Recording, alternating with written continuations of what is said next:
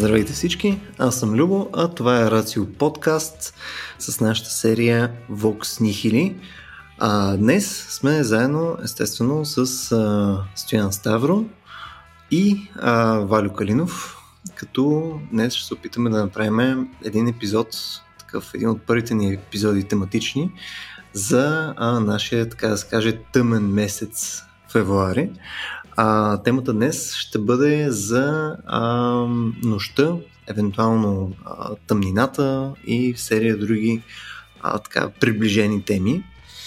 А, тъй като а, от нас тримата мисля, че най-лиричния и поетичен е със сигурност Валю.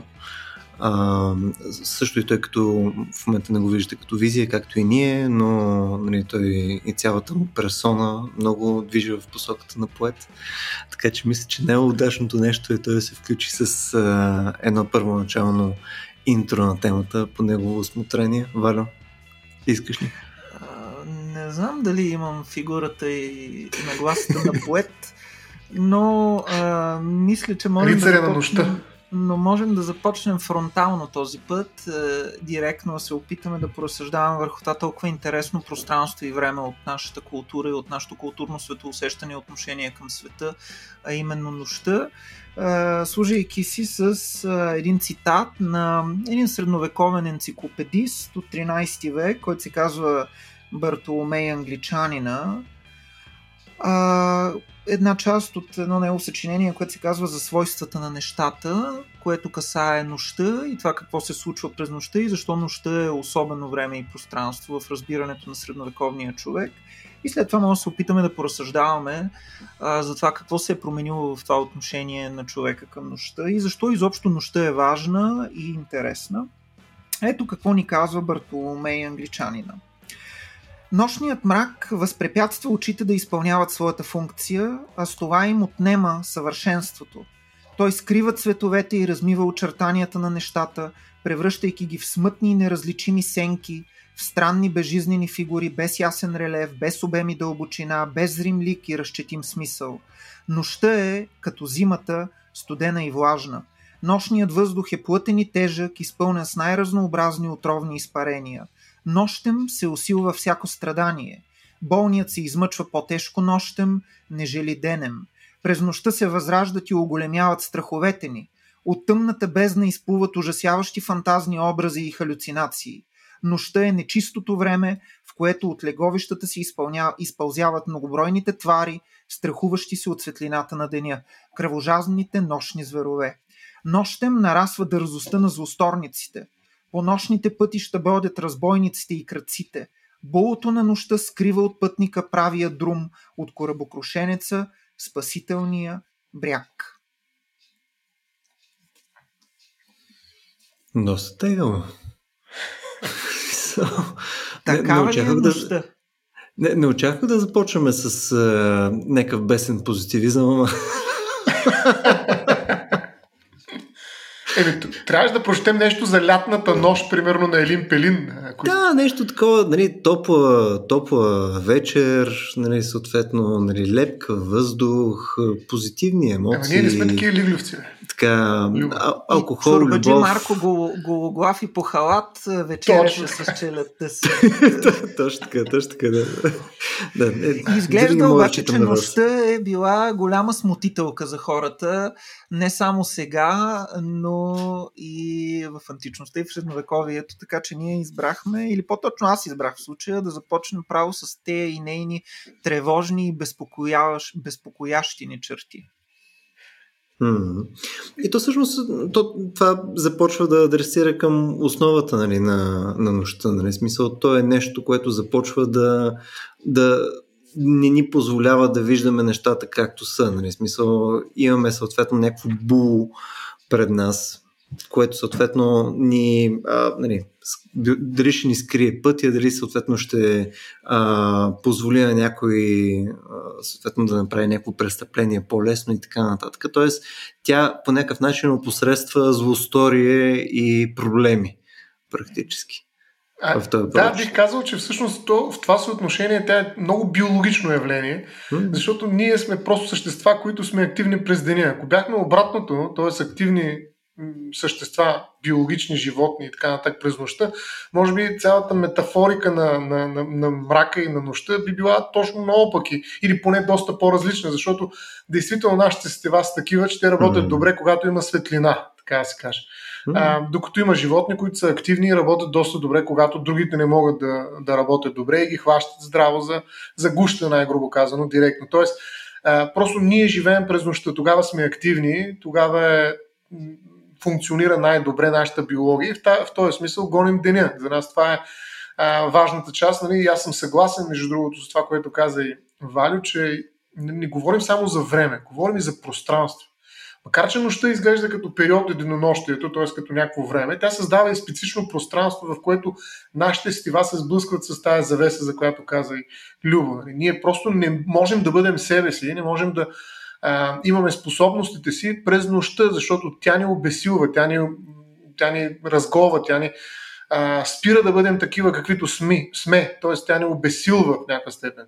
Освен, че нали, помага на други, нали, тези, които могат да, да капитализират нощта, престъпниците, да бъдат лоши спрямо нас. Тоест, наистина, тя е вредоносна, както беше казано и в цитата. Тя е вредоносна, защото ние не можем да се защитим и поради тази причина сме много по-лесни жертви през нощта, отколкото през деня. Затова нощта е наистина, така да се каже, по, по дефиниция опасна и вредна.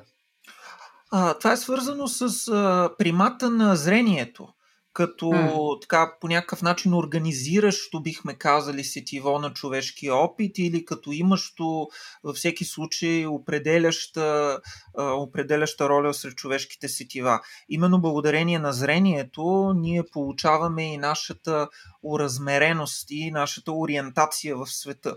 Uh, нали, даваме си сметка, че понятия като ляво-дясно, горе и долу са възможни само тогава, когато има зрение. Разбира се, казвам го малко по-условно, но в общи линии това е така.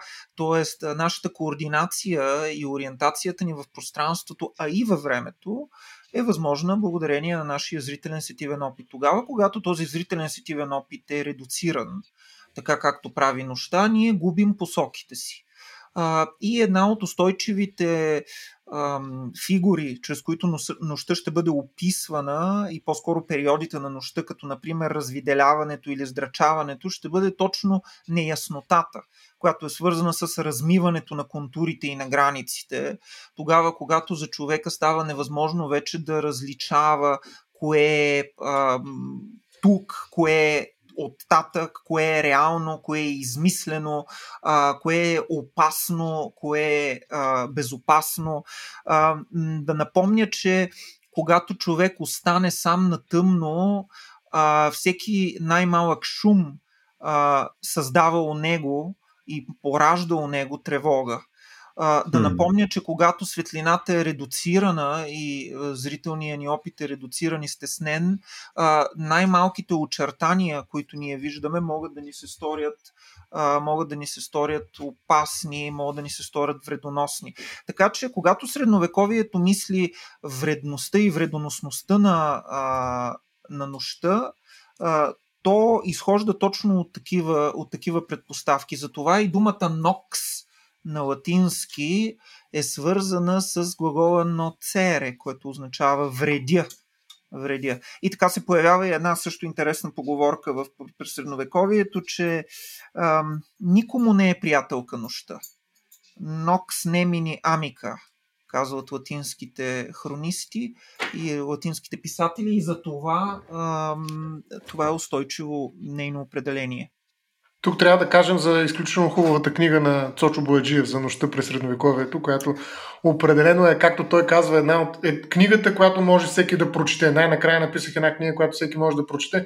Искрено така е, подканяме всеки, който има интерес към това да го направи наистина, защото в нея ще се открият страшно любопитни Абсолютно, неща. ние ще публикуваме линк към книгата. Аз разбира се се позовавам на нея, когато, когато говоря и цитата беше от нея. А, бихме казали, че труда на професор Бояджиев е световен принос в изследванията на нощта. А, той не е единствения такъв, има и други. На български е преведена и една книга на един френски историк Аленка Бантуза Нощта през 16, ако не ме лъже паметта, век. Но, но книгата на Точо в Нощта през средновековието е изключителен документ, културологичен и философски за възприятието на нощта през, през средновековието. И като продължа това, което казваш обаче дали е вреда, всъщност според мен тя е среда. И даже бих казал, че ако трябва да търсим някакво противодействие между деня и нощта и да кажем, че нощта отнема нещо от нашия свят, а именно отнема светлината на деня, това всъщност е вярно до толкова, доколкото е локално в рамките на Слънчевата система, където има една звезда, която свети, нали, праща светлина и прави някакви части mm-hmm. от денонощието дни. А, всъщност обаче, ако трябва да така малко по-космически да мислим за пространството, мен ми се струва, че нощта е тази, от която светлината отнема. Тоест, някакси деня е този, който отнема от нощта, нали, превръщайки пространството в нещо различно и всъщност в наш свят. Тоест, нашата човешка феноменология определено е слънчева. Ние се нуждаем от тази енергия на нашето слънце, за да бъдем активни същества и да, да мислим философски включително. Нали, ако беше просто една нощ огромна и нямаше слънце, нямаше да не има изобщо. Mm. И в този смисъл обаче не е, как да кажа, той е вредител, а, нощта, който някакси го описва един такъв а, прочит на, а, на средновековните вредоносни интерпретации на мрака. Всъщност, а, светлината е тази, която отнема от нощта. Даже бих Тя е да кажа, че да, да, че тя вреди. Всъщност увредение е нощта. Ако не, нямаме някакво човешко центриране на това пространство, нали? не през сетивата на човека, просто говорим някакси така по-абстрактно. Ако изобщо може да говорим. А, аз а, съм съгласен с това и даже бих добавил и следното. Именно поради това, че нощта е а, тази, която а, а, е, аз доколкото разбирам, Стоянто иска да каже, че тя е първото, тя е изначалното. Нали? Тя е онова, което... Тя е ограбена. Тя е, това, ограбена. Тя е ограбена от деня. А, това дава основание да мислим и по отношение на нощта, подчертавайки нейната трудна контролируемост нощта е много трудно контролируема. Какво означава това? Ами да си дадем сметка, че а, в Европа а, осветлението, градското осветление започва да нараства стремително от 16 век на сетне. А, и дори и тогава а, това създава определени а, трудности на гражданите. Естествено, осветени са само големите градове, само столиците и само най-важните артерии след 16 век на сетне. Това, разбира се, постепенно се променя. Но да си дадем сметка за античността, да си дадем сметка за средновековието, за това колко е трудно или ще кажа така енергоемко а, това да се поддържа светлина нощем изключително трудно. Затова нощта е буквално а, нещо, което е всеприсъстващо, тя не случайно е сравнена и като зимата, впрочем. Нали? Това е една такава, една семантична, една семантична сфера, която сближава като че ли нощта и зимата, като два доста общи топоса на пространството и времето, но подобно на зимата, нощта не може лесно да бъде отпъдена, тя не може лесно да бъде поставена под контрол, напротив, тя винаги идва и притиска и ограбва по някакъв начин средновековния човек и той трябва да мобилизира всички свои сили, за да й се противопостави. Разбира се, той не може може да го направи напълно, а, защото, пак казвам, да се поддържа огнището, да кажем, цяла вечер е изключително скъпо той сега е така, знаем, говорим, живеем в, в, в, в едни времена, в които все по-често се появява понятието енергийна бедност, а какво, какво бихме казали за средновековието. И м- да. постепенно обаче, само това да завърша, постепенно обаче, паралелно с развитието, разбира се, на науката, технологията, цивилизацията, а, постепенно с разширяването на градовете и така нататък, човека е лека по лека започва да поставя под контрол нощта, докато се стигне до един момент, именно днешното съвременно наше наше време, когато има градове, които не спят, както се казва, и които а, нали, а, така, впечатляват със своите неонови и изобщо светлинни такива а, реклами, осветления и осветителни системи и така нататък. Точно в този контекст ми се струва, че съдбата на нощта е точно като съдбата на дивото. Тоест на това, което сме заварили. Всъщност то все повече се опитомява и се превръща в някакъв а, нали, някакъв феномен, който е изцяло под контрол на човека и сега в момента знаем какви има закони в определени държави, които се опитват да запазят тъмнината на нощното небе. Нали, тази неприкосновеност на нощта, защото нощта е обявена в някаква степен за враг едва ли не на човечеството и ние трябва да я преодолеем, като направим нали, осветени всичките улици, които имаме в градовете. Нали, това, а, това води до една а, нали, инфлация на светлината, бих казал, и едно обръщане на ролите. Всъщност оказва се, че тази светлина, която ние произвеждаме, може да се окаже много по-вредоносна за Земята, така каквато я познаваме в нейната тъмна страна. А зимата е допълнителен наистина аргумент така срещу нощта, защото всъщност нали, през зимата нощите са по-големи, така да се каже, нали, тъй като тя има различно продължителност нощта. Зависи къде си, да разбира се, в земното кълбо, тук е много важна тая локалност, но така иначе зимата някакси има по-дълги нощи, особено там, където са философствали тези философи през средновековието. И поради тази причина най-вероятно зимата се свързва с нощта, макар че има и една много по-красива нощ, за която споменахме нали, в началото така на шега, лятната нощ, която е прохладна нощ, която е нощ на звездите. Нали, смисъл тогава вече ето а, имаме една, а, как да кажа, дива нощ, в която обаче ти можеш да се наслаждаваш на всичко, което се случва около теб. Нали, това е а, едно сафари нощно, така да се каже, където обекта на наблюдение не е някакво живо същество, а самата нощ. И аз мятам, че определено а, в момента нали, този средновековен начин на интерпретиране на нощта е обърнат и ние всъщност се нощаем от нощ. Ние нямаме къде да намерим нали, място, в което да видим нощта, такава каквато е девствената нощ. Това може би вече се превръща и в туристически обект даже, нали, нещо, което се продава. Нали, то се продава на хората, които наблюдават небето, нали, където се слагат определени телескопи и прочее. Нали, така че нощта се превръща в доста скъпо струваща стока, точно защото подобно на дивото се е превърнала в екземпляри в някакви зоологически градини, нали, грубо казано.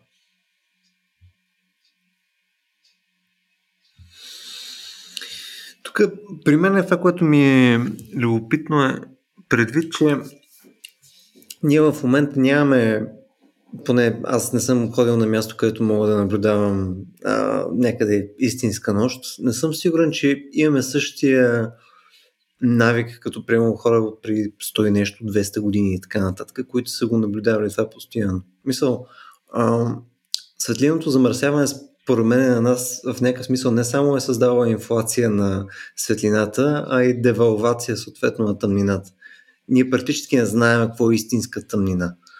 Мисъл, аз не мисля, че съм бил някъде на някое място, което е било перфектно тъмно в последните повече от, не знам, повече от 20 кусор години, може би като малък някъде, да знам, 30 години. А, което а, ме навява на мисълта, защото нали, всички сме гледали някакво количество там ужаси в горите, неща и така нататък. Тъмната гора. Точно да. И съответно, а, асоциираните такива негативни конотации, които си с, а, с нощта, идват именно от това, че нали, то, тя по никакъв начин тази тъма не е опитомена от, от нашата светлина под каквато и да е форма. А, и на мен това, което ми е любопитно е дали всъщност а, има нещо, което сме загубили чисто културно, което съответно в момента нали, през тия разкази, било то през това, което а, Валю по-рано цитира или а, съответно други такива акаунти, които можем да а, цитираме при някакво време, които в момента просто не са ни мисъл, някакси не са ни разбираеми по същия начин, по който биха ни били разбираеми, ако а, живеехме през 17 век да кажем. И съответно дали ще да е много по-емоционално възприятието ни за, за тъмнината и за нощта. А, аз обаче няма да се съглася тук с тебе, Любо, защото м- факта, че има подобно светлинно замърсяване не премахва а, някакви базисни психологически възприятия към нощта а, интуиции на, да. на, на човека към нощта. А, не случайно и аз преди малко казах, че една устойчива характеристика на нощта е, че тя дава възможност на нашите страхове да оживеят, да придобият някаква плът, някаква форма пред нас и да ни изплашат още повече. И това лесно се онагледява с случая, в който ти се събуждаш, да кажем, в 3 часа посред нощ, сънувал си някакъв кошмар, опитваш се да заспиш, но не можеш, кошмара вътре в те продължава очевидно да ти влияе, продължава да се разхожда в ума ти, в вътрешностите ти, чувстваш се не на себе си и всеки един най-малък шум в този случай, всяка една най-малка сянка, която която виждаш или изкърцване на врата или нещо такова, допълнително те потапя в, в някакъв ужас mm. и те кара да го изпитваш много интензивно. Така че това, че няма напълно тъмно пространство, а, това, че нощта е по някакъв начин разредена, да кажем така грубо, mm. това не означава, че тя е станала все по-малко и все по-малко а, заплашителна за човека, защото аз към това апелирам, че тя атакува човека, както и това Стоян каза в началото, че тя атакува човека в някакви такива основни негови определености, като например неговата способност за ориентация, неговата способност за преценка, неговата воля. Mm. А, тя парализира интелекта, мисленето му и отново, отново искам да подчертая това, тя активира някакви странни, архаични страхове в нас, а, някакви пластове на душата ни, които ни теглят все по-назад и все по-назад към нашата история. Не случайно страха от тъмното се открива най-напред в детска възраст и той е устойчив за детската, за детската възраст. Страха, страха от тъмното, от кошмарите, от съществата населени, които населяват тези кошмари и тези тъмнини и тъмни пространства и времена. Така че аз си мисля, че въпреки, че нощта е дефицитна, въпреки, че тя е дива, че тя е до в някаква степен опитомена от съвременния човек, тя продължава да се завръща. Абсолютно съм съгласен, защото нощта е нещо много древно всъщност на практика. А, и, и, и според мен милиони години, не знам сега, може би стотици хиляди, хайде да не казвам това е върла спекулация, но е плашила хората.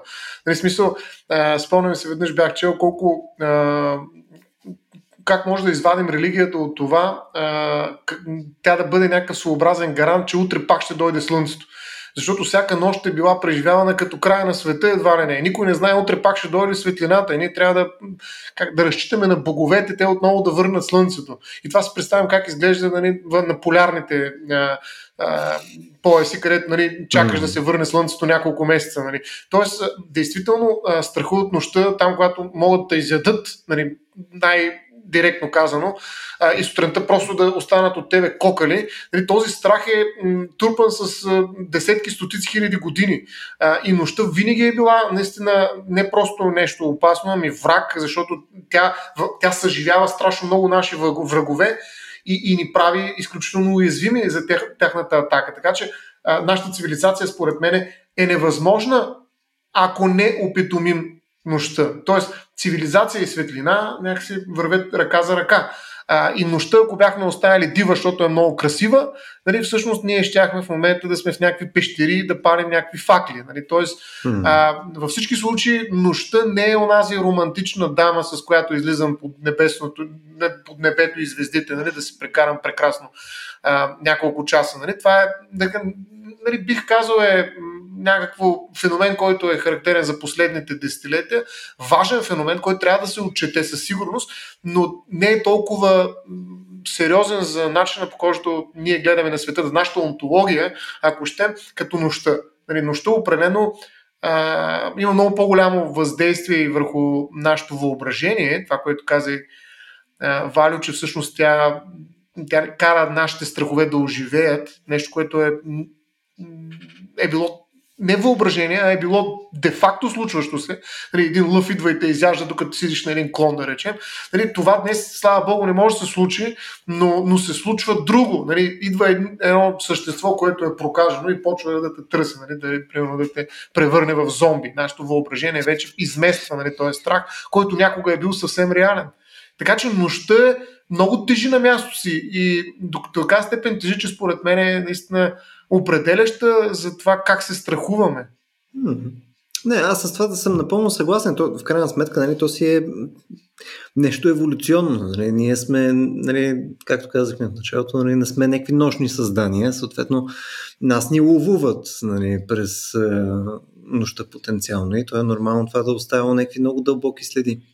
Мен това, което а, по-скоро а, ми е идеята е, че Начинът по който все пак в момента мислиме за тъмното, да, примерно като е тъмно в нас, ще внимавам, когато има някакви а, скърцания неща, отваряне на врати, ако чуя и така нататък. Тук нали, веднага ще се активира а, някакъв по-сериозен страх при мене. Но това, което имам предвид е, че а, едно е да го имаш това нещо откъслично в живота си, друго е тъмнината просто по време на, а, по време на нощта да е, да е стандартното просто навсякъде да е тъмно. Да, да излезеш от вкъщи и навсякъде да е тъмно. В смисъл да, да решиш да се разходиш на някъде и да ти да трябва да носиш някаква светлина с себе си, а не да има някаква инфраструктура. Просто това аз не мисля, че мога да си го а, представя и не мисля, че мога да а, видя какво би значило това нещо за възприятието ми за света принципно. Това, това имам предвид, че мисля, че нямаме тая интуиция конкретно при нас и най-вероятно... този опит си загубил. Ами, то, то не мисля, че е нещо, което може да се загубил без някой да си го а, преживял да. това нещо. Мисля, не мисля, че това ня... има начин да имаш достъп до него. Това си някакво мисля, че е доста основно. Според тебе, според тебе тази абсолютна тъмнина вече не е възможна за човека, така ли? Може и да е възможно по някое време отново, но къмто този момент, когато сме част от западна цивилизация нали, и така нататък, мисля, че това е изцяло недостъпно за нас. Но явно, и знаеш ли какво прави само, само да кажа, Стояне, да. нещо, ти може би имаш предвид само в, в живеещите в градската среда, защото природата все така продължава да бъде в плен на нощта. Нощта не е напуснала природата. Впрочем. Ами, там, където си... има природата. Да, трябва да Ако, нали, смисъл, отново, дори село да си представиш някъде. Ма не село, отново... да си представим гора. Да си представим гора. В гората така... все още е. нощта съществува абсолютно необезпокоявана и дива. Впрочем, хубаво е сравнението на Стоян, паралелно с глиганите, мечките, лисиците и вълците. Да. Те Просто все още продължават да бъдат обитатели на нощта. Така е. Така е. Ами, Идеята ми е, че ние не сме там, така че да Точно го така. съпреживеем това. Това ще да ти кажа, че всъщност много рядко аз ходя нали, по планите, като ходих много често, ми беше много, понякога много хубаво да вървя през нощта, т.е. да правя нощни преходи в планината. Само, че това се случва и отвъд пояса на горите, където имаш луна, която осветява. Все пак има един заместник Слънцето, луната, който прави нощта поносима. Тоест аз мога да се ходя, но в момента, в който вляза в една гора, Нали, ако нямам челник, аз съм загубен. Буквално не мога да направя нищо в нея. Нали, обесилен съм, mm. като какъвто и да е било агент. Нали, пък какво ще правя в тази гора, ако не съм агент, освен трябва да чакам светлината. Тоест, действително, прав е Валио, там където има такива гори, макар че някои хора искат да ги облагородят в кавички и да ги осветят. Представете си, нали, парк Витуша, нали, осветен, той е осветен, нали, пистите са осветени. Нали, на практика те осветяват и цялата природа в кавички, която стои около тях, нали, просто е така за ну, някакво развлечение. Но въпросът е, че има някакви гори, които все още са тъмни, но хората не са там. И mm. този опит, за който казва Валю, че го няма, Валю, Любо, че го нямаме, а, а Валю държи на него, според мен се е изместил. И той е отишъл там, където обикновенно се случват нещата, когато не се случват в реалния свят. Това е в литературата в а, всякакви художествени жанрове, в изкуството. Нали, ние сме успели нали, да направим едно такова сублимиране на нощта, и тук Валю ще ме със сигурност продължи много по-сериозно, а, в което сублимиране всъщност ние продължаваме да говорим за нощта, но вече в един различен контекст. Не в гората, където зъзнем от студ, нали, и се чудим какъв е този опит, дед го нямаме, а всъщност в едно друго благородено пространство, където нали, съществуват жанрове като ужас и всякакви други неща, посветени на нощта на практика. Ами, аз продължавам обаче да някакси да имам съпротиви към това, защото сега си мисля и следното. Дори да оставим природата на страна, ако вземем вътрешните пространства, а, те продължават да бъдат тъмни. А, да, просто ние не сме свикнали, защото сме а, жители на така градове, които са електрифицирани и така нататък. Но когато човек отиде в селата, а, когато започне да се сблъсква с а, а, това, че няма ток а, и много често няма ток, нали, при най-малката, да кажем, най-малкото природно, а, най-малката буря, а, човек остава без ток и това как през зимата, примерно, да кажем, има режим на тока, който трае понякога седмици. А, и тогава човек се сблъсква, с, сблъсква се с мрака. Мрака продължава да е там. Той продължава да е вътре в къщите ни. А, вътре в, в сутерените, в таваните. Това е, ние имаме инструменти да се борим с него. Имаме такива. Това е мрака обаче, Валя. Това не е нощта.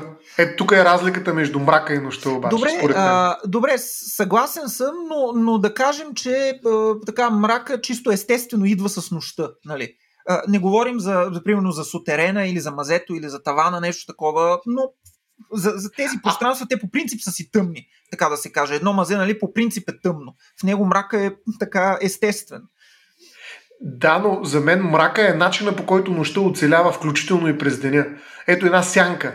Една сянка е точно този мрак, ама инфрамрак, който по някакъв начин репрезентира нощта в рамките като концепция на деня. Тоест, тук според мен има една редукция на нощта, която всъщност я раздивотява. Тоест вече не е оная нощ. Нали, едно време е каква нощ имахме сега каква е нощ. А, тоест, а, за мен това, което ти казваш, а, някакси е само ехо от нощта. Да, действително има такива неща, които нали, са тъмни, мрачни и така, включително и през деня. Един сутерен може да е мрачен и през деня, но това не е нощта, защото нощта е по-универсална.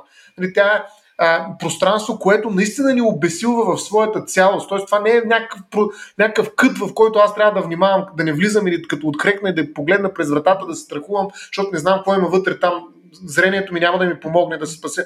А става просто едно състояние, нали, онтологично, ако щеш, в което аз вече не съм себе си. И, и това може да се случи само ако нощта е наистина е универсална. Е Тоест не е мрак.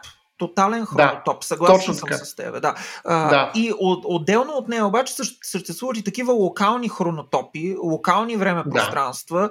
които ще бъдат в европейската култура винаги и включително в популярната култура ще бъдат обект на множество символизации, на множество художествявания в изкуството и в литературата, като например мазето, тавана, сутерена и така нататък. Нали? И които в крайна сметка ще захранят този резервуар от образи, популярни клишета и стереотипни ам, трафаретни такива символи, които, а, които ние имаме, които ние виждаме и които ние употребяваме под формата на всевъзможните такива хорари, готическа литература, филми на ужасите и така нататък.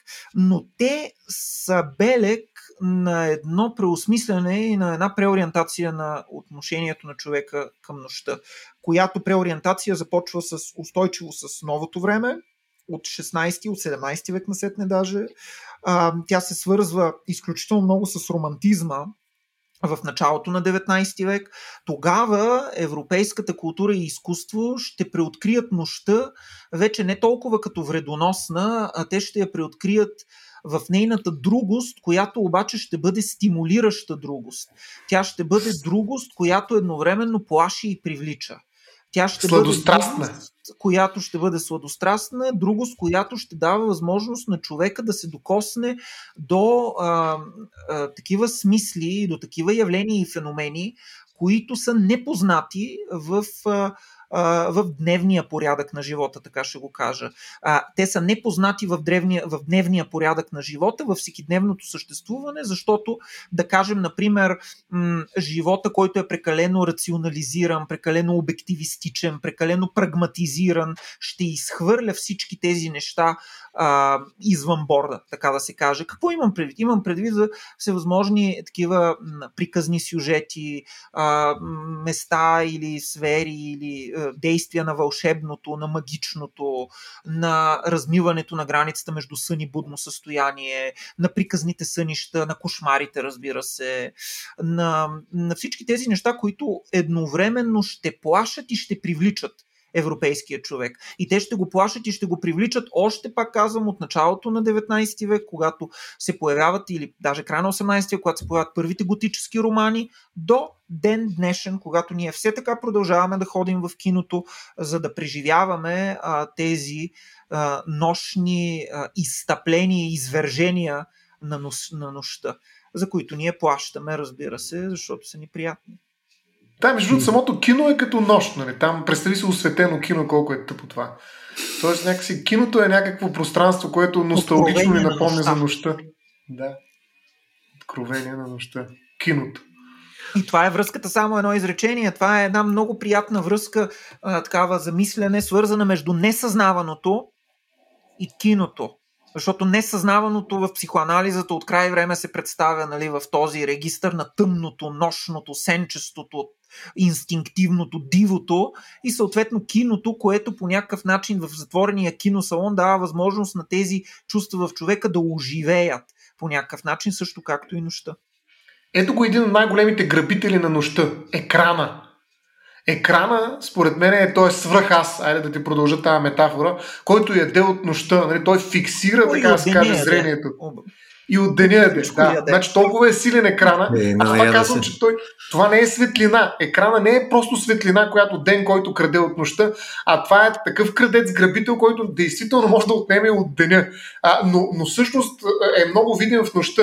А, а това е една част от така нареченото нали, светлинно замърсяване, за което спомена Любо. Представете си в центъра на Варна, примерно, има два големи монитора, които така ми крадат от нощта, честно казвам, независимо от романтичните блестукащи нали, светлинки на улиците, че просто превръщат нали, центъра на Варна в а, ужасяващо място. Защото просто има двама а, вампири, нали, буквално, които изсмукват от тая а, тъмнина най-голяма нейната атмосфера и ме карат да ги гледам Нали, до така степен ме фокусират, ме казват, ето това е важно, тук вече виж а, къде трябва да гледаш, къде трябва да използваш себе си, за да бъдеш активен агент, да разбираш, но всъщност те пак ме деактивират. Те са точно толкова вредоносни в този смисъл, в който говорихме за средновековната нощ, колкото и самата нощ, защото те ме обесилват. Аз единственото, което мога да направя преди екран е да го гледам. На практика това е една нощ за мен и то много по-тежка нощ, защото тя ме управлява. Следователно, следователно това, което а, средновековието много устойчиво мисли, а именно той има една простичка представа за нощта. Нощта дава плод, дава пространство или дава възможност на два типа дейности. Едните са законни дейности, те са благочестиви дейности и са изцяло свързани с отмора почивка, да. спокойствие, молитва, потъване в сладостите на съня. И това е нещо, което средновековните хора умеят да ценят наистина и те го показват а, при, всяка възможен, при всеки възможен случай в писанията си, в това, което е останало като източници. Другите неща са незаконни. Разбира се, те се създават от будници, от кръци, от разбойници и така нататък. Но аз искам да сложа акцента върху първото. Нощта е, а, както се казва на латински, in actuosa т.е. безделна. А, тя е време, в което човек не се труди. Тя е време на заслужен покой. Онова, което си изработил през деня, всички повинности, които си изпълнил през съответния ден, трябва да намерят своето абсолютно естествено разтушение по времето на нощта. Следователно, нощта дава на човека едно спокойствие, една а, недосегаемост за, за задължения, недосегаемост за, за изисквания, недосегаемост за всякакви графици и така нататък. А, ред, а, нощният труд е почти забранен по времето на средновековието. Разбира се. А, какво се случва сега и това което, това, което Стоян казва? Сега е точно обратното. Разбира се, едно, че нощният труд вече е абсолютен факт. То е факт още от 19 век, естествено. Но нощта така да се каже, бидейки енергизирана, бидейки населена с всевъзможни екрани, светлинни източници, прочие неща и технологии, всъщност започва да управлява и започва да се превръща в все по-дейна и все по-дейна и все по-дейна. Вижте а, израза нощен живот. А, изразът нощен живот е абсолютно невъзможен а, и през средновековието, и през ранното ново време, и след това поне до 19 век. Не, че няма забави, не, че няма вечеринки, напротив, за свидетелствани са много, че, че това нещо е било практика. Но, но самата идея за това през нощта да се случва нещо, нещо да се работи, нещо да, из, да иска нещо от тебе, да те изчерпва, да те управлява, е дълбоко чужда на тези хора. И обратно, в момента нощния живот е нещо, което тотално доминира върху нас.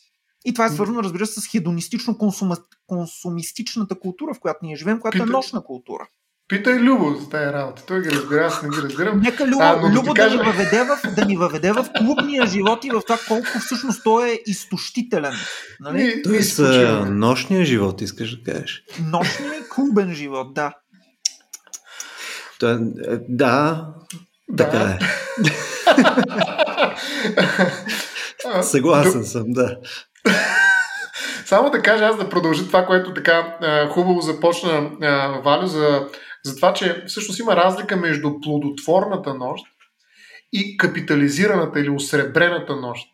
Защото когато нощта се превърне в а, не просто ресурс, а продукт, нали? защото нощният живот а, всъщност продава нощта в някакви пакети, нали? нощни пакети, казахме, Любо ги разбира, той потвърди, така че всичко е точно, продължаваме с философията. Но на, идеята е, че капитализирането на нощта, осребряването и превръщането и в нещо, което се продава, според мен удря именно най-плодотворната жилка на нощта. Тази, за която каза Валя, нали, тази отмора, която дава нощта. Това, а, аз бих казал тази неприкосновеност, която ни дава. Нали? Ние сме неприкосновени не само в тялото, в къщата си, а в нощта си. Нали, нашата нощ все пак, не оная дива нощ в гората, където нали, никаква неприкосновеност нямаме. Нали, тук малко вече приотихме нощта в себе си, около себе си, организирахме я като дом. А, тази нощ е съвсем различна от оная нощ, нали, универсалната. Това е друг хронотоп, който ние някакси а, управляваме и се надяваме даже да го имаме след като свърши деня, защото това е място, където ние получаваме един особен уют и този уют, уют е много плодотворен. Там минава и съни, разбира се, който е изключително плодотворен. А, и почивката, тъмнината, тишината, т.е. изключването на всички нея дразнения на сетивата, на които ние сме подложени през деня. Тоест ние се изключваме. Нали? Do not disturb, този режим на телефоните го имат дори. Хората обаче го нямат. Нали? Тоест а, нощта в този смисъл а, носи особен плод, който плод обаче в момента е заместен от енергизирането и бих казал в кавички и превръщането и в нощен живот. Тоест, нощният живот е още един начин да ограбим. Този път не универсалната нощ, а моята приватна нощ. Едно изречение, една реплика. Това е валидно и по отношение на нощния труд, който, пак казвам, бидейки изключение през средновековието и античността, лека по лека започва да си проправя път в европейската социалност, докато се стигне до ден днешен, където има цели професии, така да се каже, цели прослойки, социални, които, за които денят е нощ, а нощта е ден. И те живеят с mm. такъв обърнат, обърнат график, а, mm. който неминуемо оказва влияние, разбира се, върху психиката на човека и върху неговите способности за адаптация, копинг стратегии, справяне с стрес и така нататък.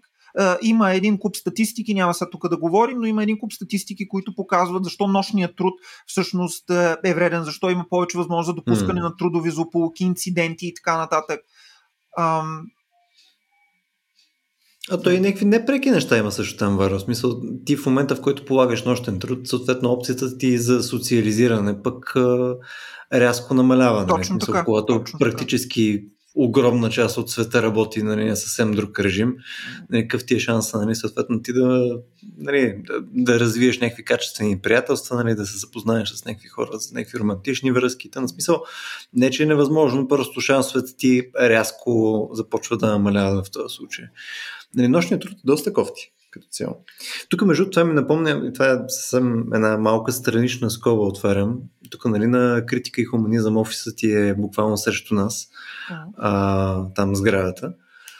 Е, точно пък срещу а, моя прозорец, защото аз съм на петия балкон, от другата страна, всяка вечер, и тук не се шегувам, абсолютно всяка вечер има някакъв офис на някакъв чичо, Нали, всяка вечер поне до към 11, но понякога е до към 1-1,5 има един човек, който стои в една абсолютно перфектно а, луминесцентна стая, стои и гледа един монитор в продължение на някакво безкрайно количество време, когато да погледне там, до съответните там 11 до към 1.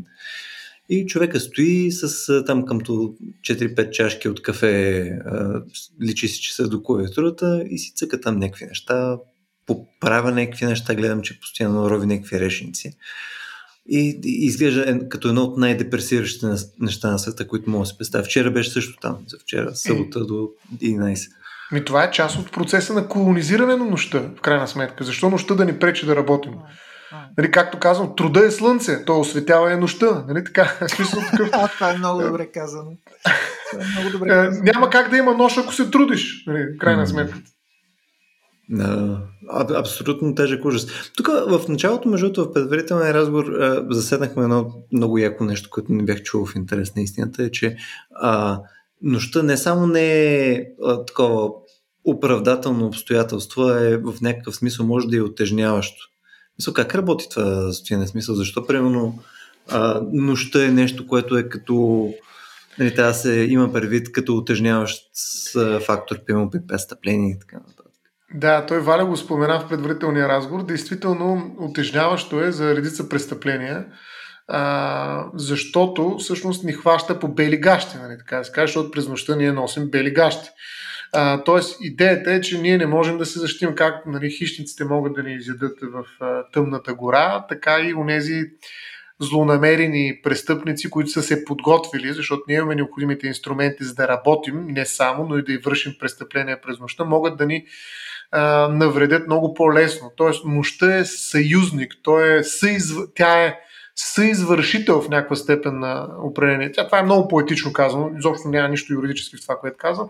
Юридическата част е свързана с това, че а, това е отежняващо обстоятелство, защото ти съзнателно си решил да ограбиш една къща, да, да извършиш една кражба, да речем, или пък някакво друго престъпление през нощта. Тоест, ползвайки а, тези облаги за теб самия на нощта, което те скриват. Нали. Първо ти по-лесно ще проникнеш, примерно да речем, в, ако искаш да извършиш кражба с влом, а, по-трудно ще разпознаят, а, по-лесно ще избягаш, а, по-лесно ако се случи някаква неблагоприятна, неблагоприятно развитие, ще можеш да излезеш безопасно за себе си. Тоест, а, ти съзнателно превръщаш нощта в свой съучастник, така грубо казано, вече излизайки отново от правната терминология.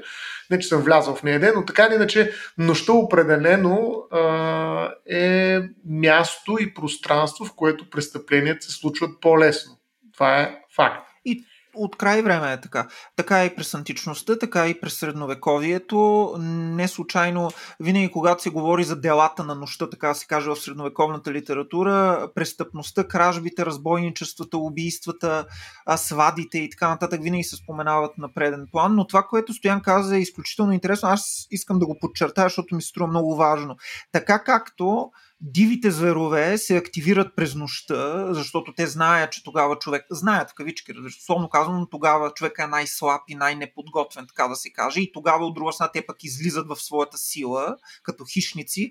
По същия начин и кръците, и разбойниците използват това време, за да взломят едно жилище и за да ограбят или убият а, неговите обитатели. Следователно, забележете по какъв начин природата и културата се взаимно се напасват и постоянно постоянно преливат едно в, едно в друго. Ние наблюдаваме един и същ модел, а, що се отнася до престъпността и до нейната социална основа. Така както дивите зверове нападат нощем, по същия начин и престъпниците нападат нощем. А, и това е нещо, което отново казваме устойчива характеристика на нощта. Както, впрочем, свързането с смъртта, както, впрочем, свързането с дявола. Дявола е владетеля на мрака. Аз съм си извадил тук едни цитати от псалмите, които са много хубави. А, примерно в Псалом 103 се казва ти простираш тамата и става нощ, през нея ходят всякакви горски зверове. А, в Псалом 90 се казва, и това е, това е любимият ми израз, се казва, се споменава ходещата в тамата язва. Представете си, язвата, която ходи в тамата. А, това е любове. В, 80, в 87-ми псалом се казва, се, се поставя въпроса, нима в тамата ще познаят хората твоите чудеса, Господи. Тоест, тамата дава възможност на творението да се скрие, да изчезне, красотата изчезва, mm. Божието съвършенство на творенията, т.е. Божието съвършенство под формата на творението изчезва, хората са заблудени, хората се прибират в себе си, оплашени, страхливи и стават жертва на тази ходеща в тама язва, каквото и да значи това. Значи язва може да бъде болест, може да е напаст, може да е чума, може да е, да е разбира се, всички е, попълзновения на ада, всички демони, дяволи, вампири и така нататък, и така нататък, които са именно създанията на нощта, водени от техния главата, разбира се, повелителя на мрака, именно самия сатана. От друга страна, трябва да се каже и това, че самото християнство винаги ни казва, че човекът в момента живее в нощ и тази нощ е свързана с тлението и с греха с първородния грях, естествено, но с идването на Христос и с Христовото пришествие всъщност нощта се преполовини нощта започва да отстъпва и лека по лека започва да се появява деня. И това е надеждата, естествено. Това е надеждата, която Христовото боговестие обещава на човека. Така че християнството пази този особен, няма да го нарекат дуализъм, знаете ли защо? Защото когато се каже дуализъм, когато се визира определени дуалистични принципи, се мисли по отношение на това, че двата принципа или двата полюса са равноценни. За християнството доброто и злото никога не са равноценни, денят и нощта никога не са равноценни, мракът и светлината никога не са равноценни. Напротив, има много ясна нереципрочност между двете. Ние можем да съдим за деня без изобщо да имаме нужда от нощта. Обратно, hmm. ние не можем да говорим за нощта по друг начин, казвани средновековните християнски мислители, освен като отсъствие на светлина, като абсенция, луцис. По същия начин, както Августин ще каже, например, че злото представлява отсъствие на добро. Така че искам просто да подчертая, че за християнството тези два полюса не са равноценни. Не е така, че ако нямаше зло, нямаше да има и добро, ако нямаше добро, нямаше да има зло, да го отличим едното за фон на фон на другото. Не е така. И а, разбира се, последно, а, всяка иконография на мрака, на царството на сатаната, е, разбира се, нощна иконография. И това ясно се вижда в Иеронимус Бош, например. Ето, изглежда, че принципно тази, тази връзка, между другото, не, не е само в западния свят или в Абсолютно.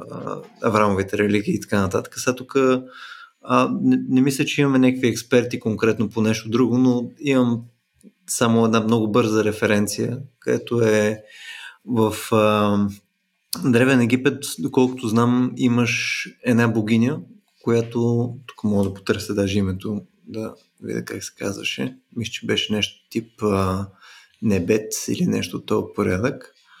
А, която принципно тя беше и за, и за тъмнината, и за, а, за, за мъртвите, за магии и за, и за алкохол. беше нещо от този порядък. Смисъл беше повелителката нали, на, на, на магия, на тъмнина, на, на, на мъртви на, и на другото. На другото. Да. Виж, общото е, че всички това са форми на другост и фигури на другостта. Да. Чек, сега ще видя. Да, неф, нефтис се казва. Нефтис. Не, или небет, да. Небет хет или нефтис се казва богинята. Е, това е язвата, за която говорим. Да. Което много ми хареса, че съответно е, е, е подбрала този набор от неща, нали? Смисъл, само важните неща. Малко магии, малко тъмно и, и по-набира.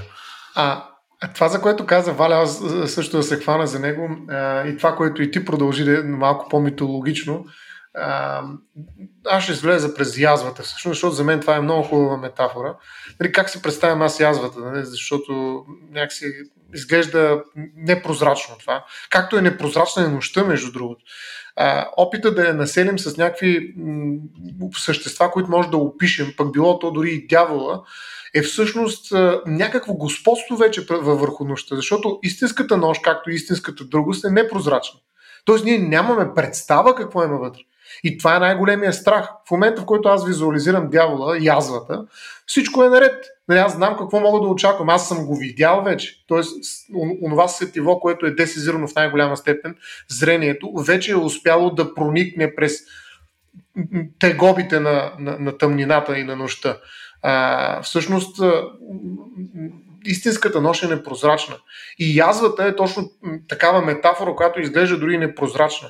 Но за мен това, което си представям аз, моето зрение отново се опитва да ми помогне да разбера за тази язва, другостта като язва, е по-скоро нещо като черната дупка, ако използвам една друга метафора, която в момента физиката и а, така се опитва да проблематизира до степен на физически проблем.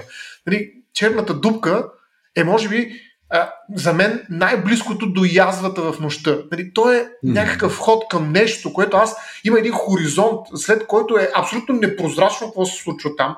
Мога само математически да си представям и да изчислявам някакви неща, които обаче няма да ми кажат нищо нали, за, за, за тая нощ вътре в черната дупка, но тя е нещо, което ме привлича в такава степен, че аз ако влезе вътре няма да излезе повече. Тоест, тази язва е точно толкова опасна, колкото и привлекателна. Тук можем стигнем и до Танатоса, а, като инстинкт и прочее, но, а, но нощта в този смисъл е и някакъв път.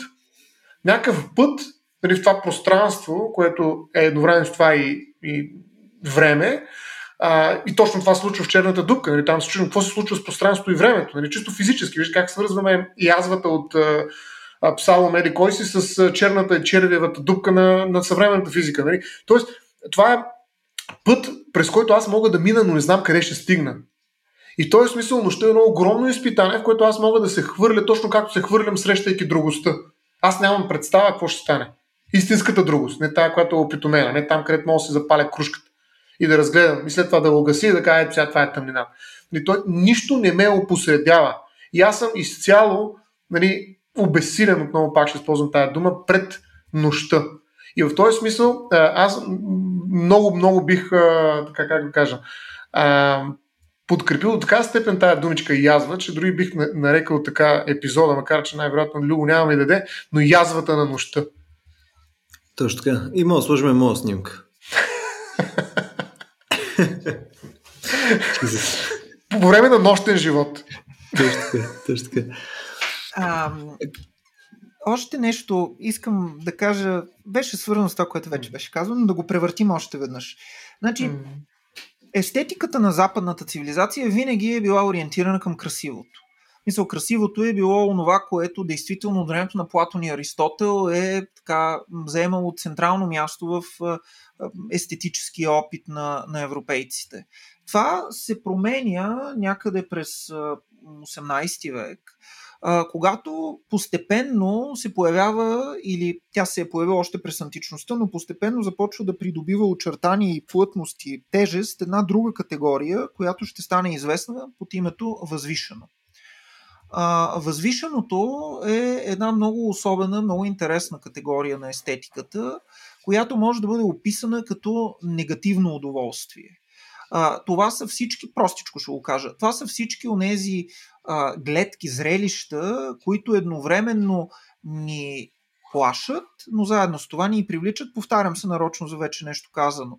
А, това са всички онези картини, които създават страх от нас, но все така ни карат да продължаваме да ги съзерцаваме и да продължаваме да им се наслаждаваме. Едно много интересно негативно удоволствие, което се противопоставя на умиротворителното, абсолютно позитивно удоволствие на красивото, което е свързано с някакво успокояване, с някакво отдаване, с някакво такова а, спокойно наслаждаване. Обратно, възвишеното е една неспокойна, една тревожна наслада. А, един от първите големи теоретици на възвишеното е Едман Бърк, големия английски ам, политически мислител и ам, философ Едман Бърк, който има една известна своя книга Разсъждение върху принципите на красивото, изследване върху принципите на красивото и възвишеното, където за първи път противопоставя тези две категории. Впоследствие Кант а, ще се, по някакъв начин ще се опре на, на, на идеите на Бърк и ще създаде, така ще окончателно ще оформи категорията възвишено. А, когато Бърк говори за възвишеното, той го свързва с няколко основни неща, едно от които е ужаса, страха, неяснотата а, според Бърк всички онези, той го психологизира, нали? теорията на Бърк е антирационалистическа, тя е сенсуалистическа, психологическа. А, според него опитът за възвишеното е свързан с всички онези моменти, в които човек се плаши, но бидейки на сигурно място, бидейки извън непосредствена опасност и именно факта, че той е извън непосредствена опасност на определена дистанция, която в случая се явява естетическа дистанция, той може така да се каже да обере една принадена стойност, която именно ще бъде естетическата наслада. Тоест, ти виждаш света да се разпада пред теб, но тъй като ти си на сигурно място, ти си на сухо, така да се каже, ти можеш да не се страхуваш, а само да се въодушевяваш и само да се наслаждаваш чисто естетически. Категорията на възвишеното всъщност ще бъде основополагаща за създаването на готическите романи. Защото знаем, че готическите романи са онези романи, в които за първи път на европейски, в европейската литература така организирано, систематизирано, в кавички казано, се появяват фигурите на призраците, вампирите, таласамите, дявола, сатаната и така нататък. И те започват да забавляват хората, защото това са романи, които са популяр, част от популярната култура. Това, това трябва да го имаме предвид. За разлика от средновековните хроники, където се появяват дяволи, демони и така нататък, но които не са част от, така се каже, популярната или развлекателната култура, защото такава това време е доста ограничена, тези готически романи ще се продават и тя, някои от тях ще бъдат бестселери, като Замъка от Ранто, като Мери Шели и Франкенштайн, като Монахът, който излезе преди няколко години на български язик. А, така че и всички тези романи ще бъдат свързани с нощта. Тя ще бъде основното времепространство, където се случват тези действия в тях. И те ще очароват хората и ще ги карат да се вълнуват от нощта и да я опоетизират. Това ще дойде при това романтиците, е... да. Тоест, нощта им е при тях тогавашния похват. Нали? Това им е това им било основната тема, нали, която да купаят за, за лайкове. Еми, хората лайкове. Да. Сега са хорорите. Колко много успешни филми има, които разчитат точно на това да те оплашат, в крайна сметка, през нощта. Да, е, да, макар че има повече в момента, в смисъл места, през които да извадиме нали, интересно съдържание, нали, са в момента са една идея повече. Те са е, повече, но, е... но страшното продължава да продава. А, е. Страшното се е превърнало в индустрия, а страшното, пак отново да подчертаем, е неотделимо от нощта неотделимо е от нощта. Хм. И то продава. То е част от тази инфраструктура на, на нощта, от, тази, от това изконсумиране, опитомяване, профетизиране, монетаризиране на нощта. А, това, според мен, се случва и чрез някакви екстеншени на нощта. Тоест, това пак да се върна към това разграничение, което се опитах да направя с мрака, сянката, а, това са неща, които всъщност са на дълга ръка нощта. А, ние може да я видим и съответно да я проблематизираме и по време на деня. Тоест, за мен нощта е успяла нали, не само като продукт сама по себе си, но и като субпродукти, които е произвела нали, в рамките на деня. И всъщност там нали, някъде може да заровим и различни сценарии за страх. Нали, тоест, това превръщане на темата за нощта в част от темата на деня става благодарение на както светлината може да бъде пренесена през нощта, така и нощта може да бъде пренесена, което изглежда малко по-трудно в рамките на деня. И мен тези неща определено а, така, са доста интересни, защото там също може да е плодотворна. А, примерно да речем една сянка а, по време на горещините, които следват предвид климатичните промени, нали, най-вероятно ще е нещо благодатно. Нали, макар, че пък през зимата сянката може да не доведе до абсолютна смърт. А, и идеята за смъртта, бих казал, е а, най-високата топка за нощта. Защото а, Любо каза, аз не знам как да, да се сблъскам с перфектната нощ, каза той. Перфектната нощ, Любо, според мен е смъртта. Mm-hmm. Това е, и, това, и това може да звучи поетично, а, но няма никаква поезия в това, за съжаление, защото става въпрос наистина за сблъсък с именно тази непроницаема, непрозрачна, абсолютна стена на нощта, отвъд която нямаме никаква представа какво е. Ето е черната дупка, няма смисъл да ходим да я търсим в края на другата галактика. Нали, тя ни чака чакане нощта в края на нашия живот, колкото и нощи да минат нощта с голямо Н, ще дойде и ще ни забие в нас една стена, перфектната нощ, след която нищо няма да бъде себе си. Същото. Нищо няма да е същото, mm. да. Така че нощта е така, началото на големия проблем за смъртта, който ние най-накрая така леко аз се опитвам да го отворя, но, но, но това е перфектната нощ. Нали? И т.е. нощта се преобразява, тя минава през различни форми, изглежда по различен начин, но ако искаш да я видиш в а, нейния абсолютен примат спрямо човека, това е смъртта. Хм. И нощта винаги ще победи, а? Ами, това е въпросът. В смисъл християнството предлага друг вариант, че нощта, тази голяма нощ с голямо Н, всъщност ще бъде премахната в един момент. Ще дойде едно събитие, което ще развидели всички тези абсолютни събития на смърт, която е непрозрачна за всеки един от нас и ще ни осигури едно друго съществуване. Виж, цялата религия е разчертана по някакви траектории, отвъд които всъщност нощта е невъзможна или вече е премахната като такава с главно на. Така че смъртта, извън някаква религиозна интерпретация, е непрогледната нощ, но има надежда отвъд нея дори тогава, когато имаме религиозен наратив. И това е най-голямата сила на, на религията, че тя се изправя срещу най-големия враг. Не просто да пусне три кружки и пет лампи по време на нощта в 3 часа през нощта, ами не, тя се изпраща през архетипа, нали, който е най-мощният символ на тая нощ и казва, не се притеснявайте, не се страхувайте, всички ще бъдем съживени, но ще бъдем съдени и вече разказът става по-сложен. Но въпросът е, че нощта изведнъж се оказва не оная черна дупка, на която нали, всички се чудим каква е, ами е нещо, което има код. А виж колко, колко по-удобно са го измислили египтяните. Има нож, има тъмнина, ама имаме и алкохол. Не се притеснявайте, всичко е окей. Okay. Много по-чаровно. И алкохола свършва човек. Пък после Валя... има мърмурлук, нали? Това е май. Е, при тебе може да идва. А, Варио, ти имаше някаква концепция за къмто привършване. Да, Искаше нещо край. да минеш? Да, аз имам две неща. Едното е едно стихотворение на Новалис, един хим на нощта, който mm-hmm. показва това романтическо омагиосване и запленяване от нощта, тогава, когато нощта се превръща в извор на поетически съзерцания и на вдъхновение. Това е една устойчива тема, която ще, ще мине от романтизма към символизма и знаем в поезията на символистите, включително и на българските символисти, като Яворов, Теодор Траянов и така нататък. Нощта ще бъде основен топус на тайното мистичното, трансцендентното, метафизичното, онова, което надскача прагматизирания делник и така нататък. Но преди това, преди Новалис, искам да спомена за един интересен дистопичен роман, който не е сред известните дистопии на 20 век, но във всеки случай е доста интересен. Става дума за романа Раваш, на френският писател Рионе Бържавел, който е, е много стар роман. Той е преведен, той е написан 42 и е издаден 43 година по време на окупацията във Франция.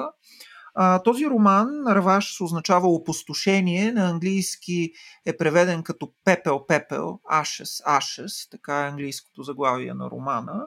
Разказва за Париж и Франция през 2053 година, когато ам, абсолютно ни в клин, ни в ръкав, човечеството във Франция и в Европа се сблъсква с абсолютно пълна и безвъзвратна загуба на електричество. Значи, в началото на романа се описва едно свръхтехнологизирано общество с някои много интересни ам, такива м, от днешна гледна точка съвпадения, като например електронни книги или аудиокниги и всякакви свръхскоростни влакове и така нататък, които е забавно човек да види по какъв начин автора ги е антиципирал. Но малко след това изведнъж тока спира и ние ставаме свидетел, разбира се, на абсолютния колапс на тази свръхразвита цивилизация. А, буквално в рамките на броени страници целият социален ред в Европа и във Франция се срутва без абсолютно а, нито науката, нито религията, нито някой изобщо въобще да може да обясни на какво това се дължи. А, авторът не ни казва на какво това се дължи. Авторът се отнася към абсолютно всички версии за обясняване на случаето абсолютно еднакво. А, и в крайна сметка а, ние се оказваме пред една заплаха, с която не можем да се преборим и естествено цивилизацията рухва. Какво се случва обаче после е по-интересното? А, романът всъщност проследява съдбата на една група французи, които решават в развоя на този, на този колапс на западната цивилизация и на Франция да напуснат Париж и да се установят в Прованс, където а, те установяват някаква общност и започват от нищото. Започват да изграждат общество от нищото. А главният герой е обявен за патриарх, който започва да властва над така създадената общност. В един момент се оказва, че това са единствените оцелели хора във Франция, които са се върнали в някакво дълбоко диво състояние, а, което е доминирано от абсолютна деспотия, патриархалност, в рамките на която мъжете са тези, които са ценени. А, те са онези, които трябва да плодят, разбира се, и да пръскат семето си на длъж и на шир. Жените трябва да износват нови поколения. А, в един момент те се трудят, разбира се, в така непосредствена досек с, и връзка връзка с земята, те се трудят, трудят, трудят и така живеят абсолютно примитивни, в абсолютно скотски условия, бихме могли да кажем, но оцеляват. И в един момент обаче се оказва, че всъщност един от един герой от тамошните успява да изобрети нещо подобно на парна машина, която очевидно ще улесни хората в техния стопански бит и ще улесни техният живот. А, реакцията на патриарха, на главния герой на романа е да убие този герой, този изобретател. И всъщност романа завършва с едно фрапантно изречение, в което се казва, че науката, познанието и книгите са зло. И те нямат нужда от тях. Романът е изключително реакционен в тази си част. Той е публикуван в едно дясно, крайно дясно колаборационистко френско списание и е в тясна връзка с а, идеологията на френския колаборационист Маршал Петен.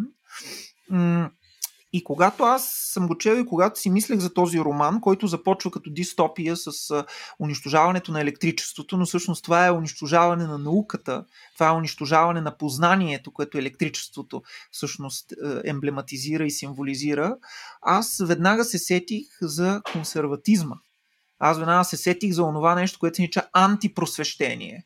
Аз веднага се сетих за големите гласове, които веднага след Френската революция започват да твърдят, че това е краят на Европа и че всъщност това е началото на извръщаването на европейския дух. Сетих се за Жозеф Дюместър, сетих се за Едман Бърк, впрочем, който пише едно от първите консервативни съчинения Размисли за революцията във Франция, сетих се за Луи Дюбонаут и за всички от тези мислители, които се обявяват експлицитно срещу идеите на просвещението. Забележете, просвещение. Люмиер на френски, Aufklärung на немски, на български просвета, идване на светлина, идване на електричество, идване на прогрес, на технология и така нататък. Не трябва да забравяме, че е имало и такива мислители, не трябва да забравяме, че тези мислители и до ден днешен са сред нас. Подобни ре, реакционерни мислители, които ни казват, че трябва да се обърнем към традицията, хтоничното, земното, по-скоро към мрака, отколкото към светлината. И това, разбира се, е дебата и на днешното време. Извинявайте, много говорих, разпалих се, но това е тема, която си струва човек да помисли. Интересно ми е какво вие имате да кажете по темата. Дай стояне първо, че виждам, че ти си на, а, на, на прага. Е, на прага на, на, на просвещението си. На, на, на, на, на, да, да светна, като кружка. Нали? Даже някаква като ти дойде една идея, нали, как го изобразяваш това нещо, като една кружка, която светва. Нали? Получих просвещение, всъщност просто ми светна кружката. Нали? А, тоест, до такава степен, наистина, просвещението се е превърнало в а, светване на кружка нали, което е част от този процес на девалвация и на двете, и на светлината, и на нощта, може би защото вече има твърде много хибриди между тях а, и особено знаем, че просвещението е компрометирано, защото с неговите големи разкази, които един по един се чупат в някакви исторически събития, които после съжаляваме как, и се чудим как сме стигнали до тях. Но така или иначе, нали, просвещението не е онази ценност, която беше, както и нощта не беше оная нощ, която, не е оная нощ, която беше. А, в този смисъл, а, тук бих казал, че за един друг разговор, който водихме, между другото, с японски привкус, бих казал, че ние трябва да намерим а, хармонията между а, нощта и деня, както те самите се я намерили всъщност. Тоест ние не се нуждаем нито от а, постоянно, перманентно просвещение, нито от непрогледна, перфектна нощ. А, всъщност това са а, две непрекъснато гонещи се а, пространства и времена, които много добре обхващат нашия начин на съществуване.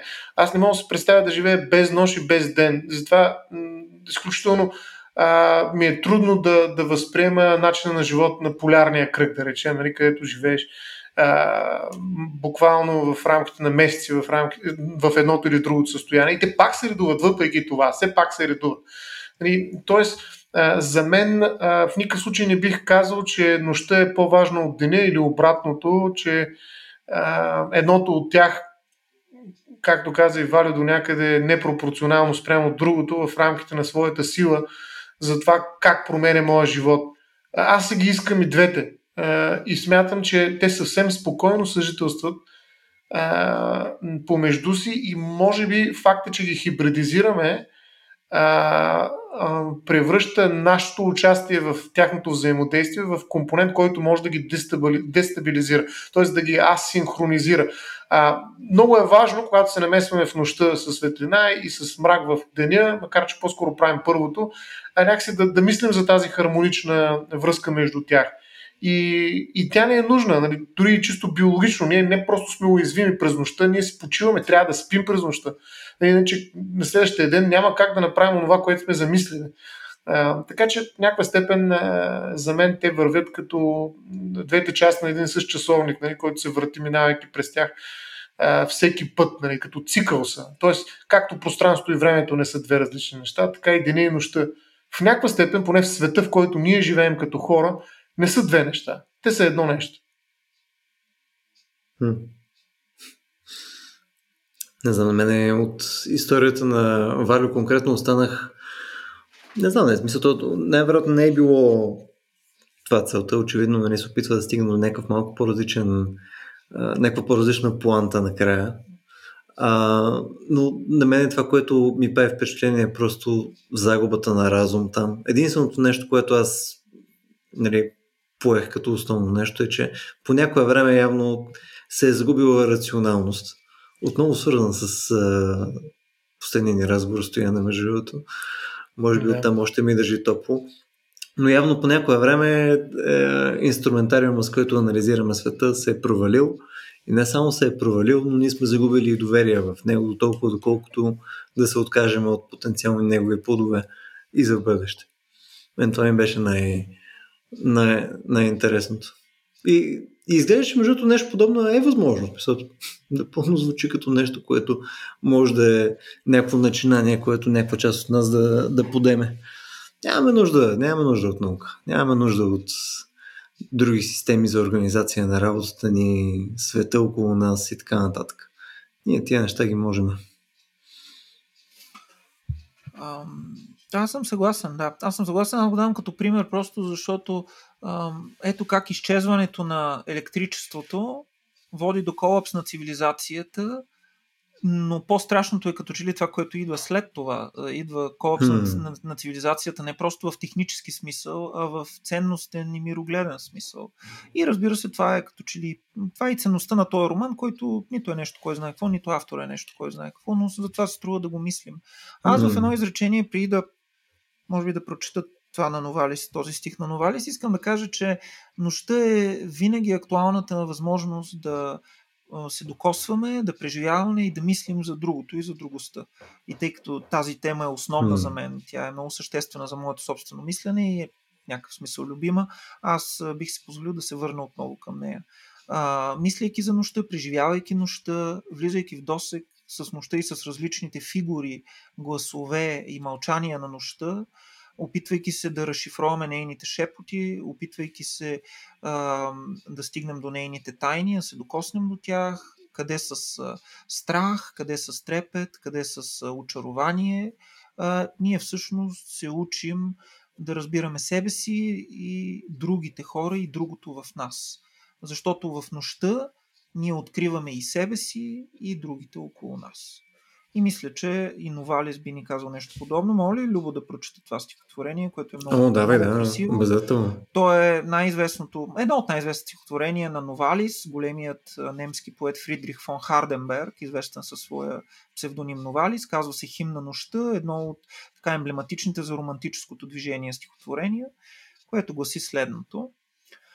Защо се връща вечно утринта, защо властта на земното не свършва, Злощастната ни суетня погубва долитането дивно на нощта и жертвеникът скрит на любовта, защо навеки не гори? Отмерено е времето на светлината, ала без време и пространство е на нощта властта. Сънят ни вечно трае. Сън свещен, не дей ощастливява толкова срядко, обреклите се на нощта в бурната ни земна делничност. Не виждат те едни глупците и сън какво е, те не знаят. Те знаят сянката, която в оня здрач на истинската нощ от жал ти мяташ върху нас. Не те усещат те на гроздовете в златното море и на бадема в чудния елей, нито на, мрака, нито на мака в сока кестеняв. Не знаят те, че ти от край облъхваш скрит града на крехката невинна дева и в рай отробата превръщаш. Не знаят те, че идеш от сказания изконни, за да отвориш дверите небесни, че носиш ключа и отваряш чертози преблажени. Ти на безбрежни тайни носител няма. Мракът носител на безбрежни тайни. Хм. Сенчести общества. Доста яко. Доста красиво веща. Добре, еми, момчета, мисля, че това е перфектният момент да сложим а, точка и началото на нашата вече, вечер по-отделно. Да. Тъй като точно се стъмни като, като по часовник. А, нощта ами, ни да чака. Точно така. И нощта е бермена, не знаеш. Не знаеш какво ще роди. А, ами, освен да благодарим на нашите слушатели, че бяха с нас а, отново час и 20. Напоследък нещо пак тенденцията ни е да отиваме към час и половина с тебе стояне, което не знам, явно е нещо на Vox Nihili. Съдба? Абсолютно да. А, едно напомняне за нашите слушатели. Ако а, нашите епизоди са ви интересни, ако това, което правим като цяло а, за вас е стойностно, искате да го подкрепите, можете да го направите на racio.bg наклона черта support. Там има серия начини, по които може да ни подкрепите, било то през Patreon, PayPal, а, по банка и така нататък. А, също така, едно от също толкова важните неща, които може да направите е да ни връщате обратна връзка за нашите епизоди. А, съответно за нещата, които до сега сме записвали, може да ни пишете също във Facebook или ако сте част от нашото Discord общество, там или а, съответно можете и през а, нашия нюзлетър, където често питаме за обратна връзка а, за нашия подкаст или да препоръчате съответно а, нови теми или идеи за подобрение като цяло на подкаста и така нататък за бъдеще. Благодаря отново, че ни слушахте и днес и спокойна вечер!